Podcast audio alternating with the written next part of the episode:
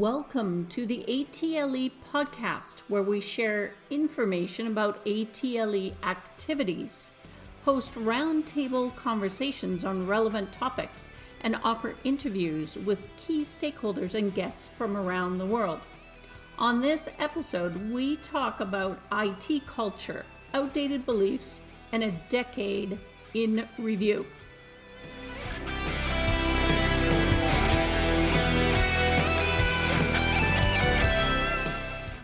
I'm your host, Nicole Lacusta, and so glad you could join us. You can check out our other podcasts as they become available on the website atle.ca and on Twitter at, at ATLE Alberta. I just came across this article from the Enterprisers Project, which is an online publication and community that is focused on connecting CIOs and senior IT leaders with the who, what, and how of IT driven business innovation. So get right into it because this article is really interesting and we'll combine it with a decade overview from an Alberta perspective as well. The title is IT Culture 10 Outdated Beliefs to Banish in 2020 while I'm going through this, I'd like you to really think about what do you notice about the 10 outdated beliefs? What do you wonder? And is there something that you would change or update or maybe eliminate from this list? This was a compilation between CIOs and CTOs that share IT culture misconceptions that are holding some IT organizations back. It's not just educational, it's all IT. We know a new year is upon us. People always like to reflect on their accomplishments or like to set future goals. How is life different in the IT world than it was 10 years ago? What have you learned, and what were you doing back then that seems unimaginable in the here and now in 2020? Let's take a look. Number one, great engineers can get away with anything. Toxic work cultures and toxic employees are workplace productivity killers, they say. However, we are still tolerating these behaviors as an industry.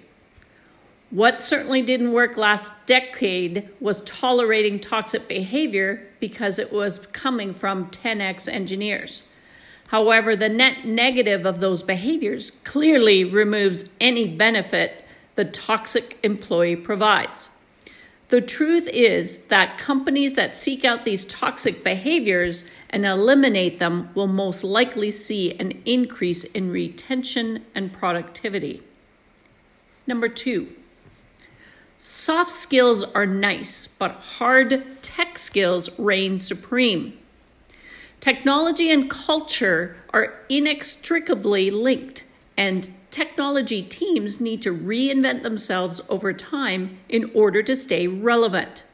Inevitably, there's an amalgam of diversity and personalities that enable a group to function at a high level. And you need a culture that has a degree of humility and self awareness. Really great teams have team members who know who they are and who they're not and they know when to get out of the way and let other team members make contribution. Positivity is also a key to a team's success because no matter how much we think we've got things figured out, we haven't really got things figured out. You need to have a culture that lives by positive principles such as honesty, respect, and fairness, even when it's not easy to do so. Negative leadership styles based on critique and criticism don't get the best out of people and don't breed loyalty. You only get the best out of people when you do things in a positive way.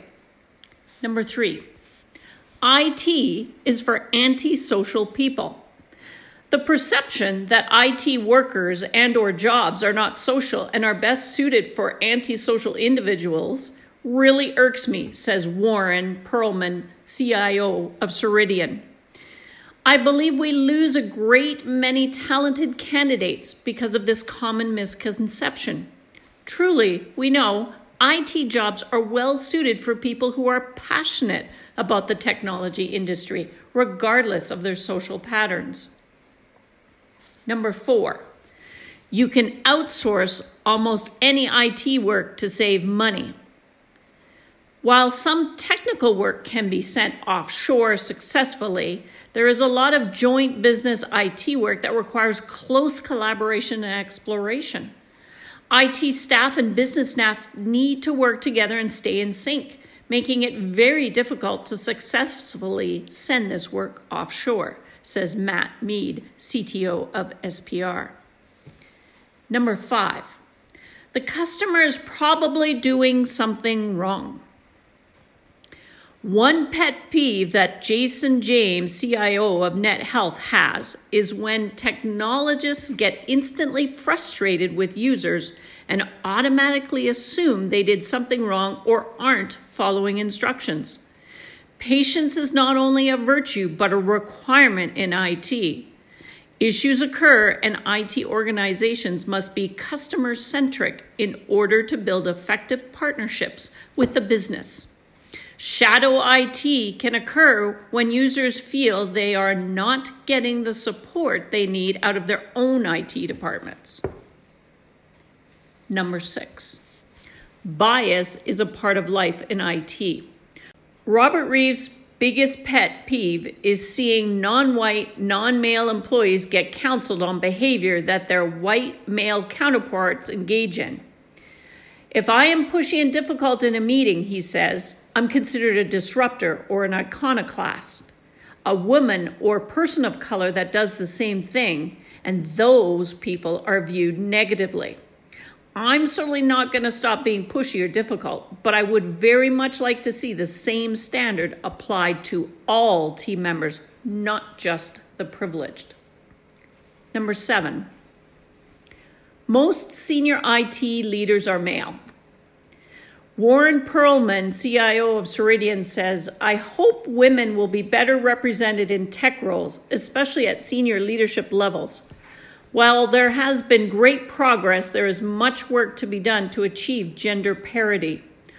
Organizations like hashtag Move the Dial, a global movement driven to advance the leadership of women in tech, help bring a voice for diversity within the tech industry. According to the National Center for Women and Information Technology, women employed in computing and mathematical occupations has consistently hovered at about 25% since 2007. In order to change this, IT leaders need to encourage more women to enter the field and champion their successes once they are in their roles. Number eight, IT is separate from the business. Paul Chapman, CIO of Box, says a few of my main pet peeves are the ideas that shadow IT is always bad and that the cloud is less secure and that business functions believe they do not need IT and can make their own independent decisions on technology. It is frustrating that we always use the term IT and the business. It implies that IT is not part of business and is instead a second class subservient function. Number nine, IT needs to stay focused on tech. Matt Mead, CTO of SPR, says it's important for IT culture to adopt a big picture mentality IT staff need to understand how their work fits in and affects the company at a macro level. They will do better and their deliverables will perform better if they have both a technical and macro level understanding of the projects they are working on. And finally, number 10, failure should be avoided at all costs. Rob Zuber, CTO of CircleCI, says, I always say that the learning is in the failure. I think most people want to go back and save themselves from their mistakes. But if I hadn't made all the mistakes that I've made in my career, I don't know that I would be able to do my job right now. We talk about this a lot on my team. The failures are important, but the key thing about failures is reflecting on them, not dwelling on them. Because in every failure, you're going to learn something. Just enjoy the ride because it's going to be messy, but that's how you learn. Now let's switch to some decade of reflections from our ATLE board members and ATLE Pro Learn committee members. The introductory section was written by Executive Director Doug Dietz. As the calendar turned into 2020, my mind immediately turned to the question what changes have we seen in K 12 education due to technology evolution over the past decade?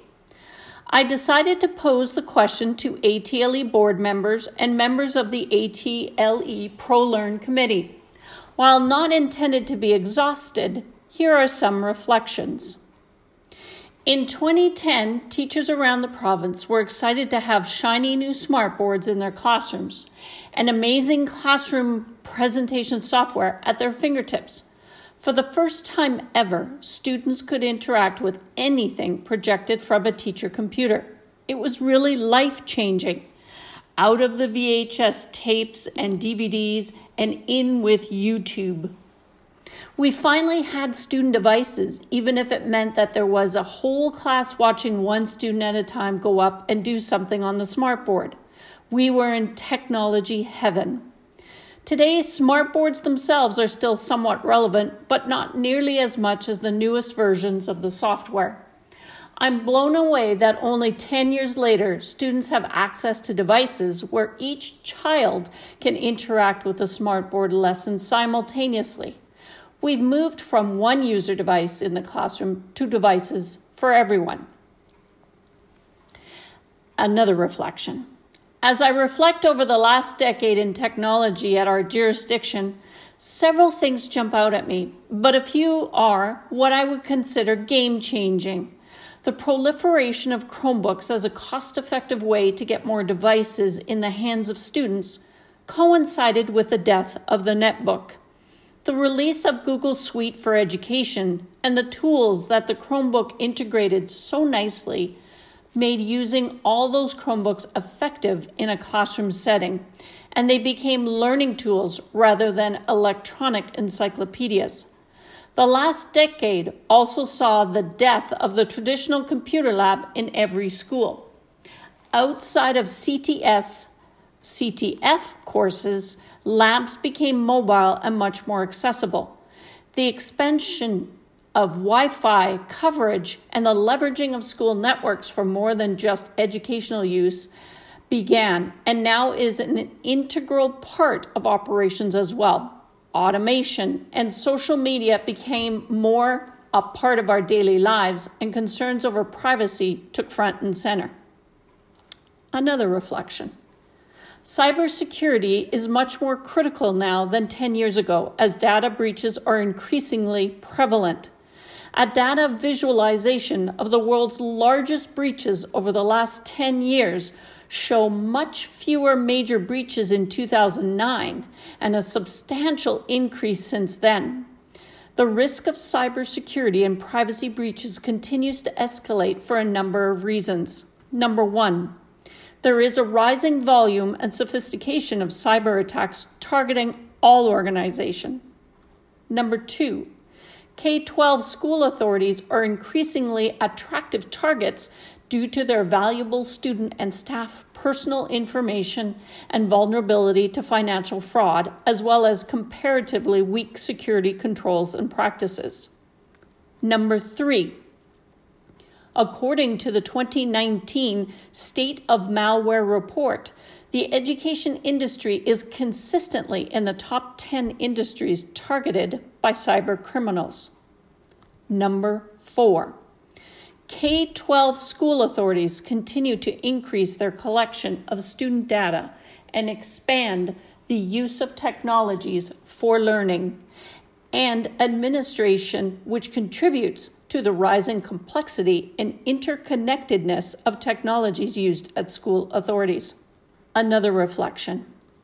A study finds that between 2005 and 2017, the percentage of adolescents experiencing certain types of mental health disorders has risen significantly over the past decade, with no corresponding increase in older adults, suggesting a generational shift in mood disorders instead of an overall increase across all agents. Rates of adolescents reporting symptoms of major depression are up 52%. The rate of young adults experiencing serious psychological distress in the previous 30 days are up 71%. And the rate of young adults with suicidal thoughts or other suicide related outcomes up 47%. There was no increase in the percentage of older adults experiencing these symptoms. The authors in this study believe this trend may be partially due to three things. An increased use in electronic communication and digital media, a reduced amount of sleep, often due to technology, and sharpest increase found after 2011. Therefore, it's unlikely due to genetics or economic woes and more likely due to sudden cultural changes, such as how they spend their time outside of school. Another reflection. A few other technology developments over the last decade. Smartphones were a new device in 2010. iPhone 4 was months away from release. Android was still shaping version 2.0 of its software app stores were in their infancy. Tablets were an emerging technology in 2010, and by mid decade, we were all talking about BYOD. Now, one to one is within the realm of possibility. Social media was just emerging with Facebook and Twitter as a new application, still somewhat of a niche activity. It would be several years before social media was weaponized for political and other purposes. Instagram and Snapchat did not exist. Today, social media is integrated into much of what we do. Messaging apps such as WhatsApp have emerged over the decade. Streaming apps have significantly altered the way we access data. Another reflection. The decade has also seen significant changes in ATLE itself.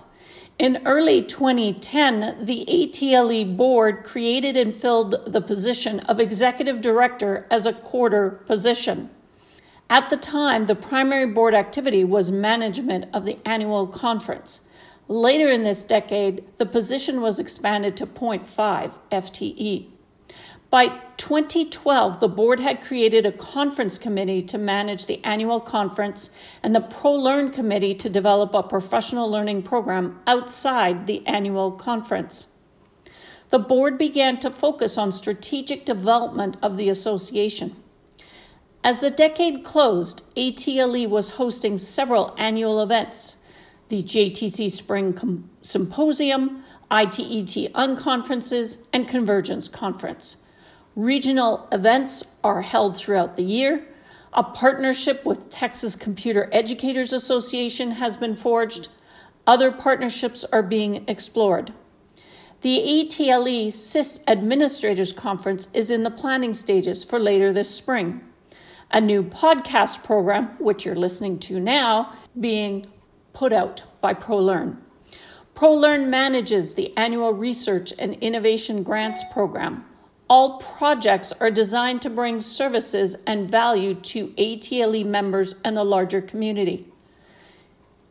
ATLE has been an active partner in the IT for Dominica project for the past three years, providing opportunity for members of the community to look beyond provincial borders and to assist another education community trying to rebuild and form after a major disaster. The board now holds an annual strategic planning day to identify initiatives and projects to be considered. Of course, All of this brings us to the next question. What does the next decade hold for K 12 education and for ATLE? Let your mind wander and project the trends and impact of new technologies, artificial intelligence, robotics, 5G networks, esports, cybersecurity, digital learning resources, and others which we may not even know about right now. We may not be able to fully predict the next decade, but we will continue to explore the convergence of learning, leadership, and technology. Why not have a lunch with some of your colleagues and discuss a couple of questions? Number one, how much have we accomplished in the last few years? And number two, what should we anticipate and prepare for in the next three years?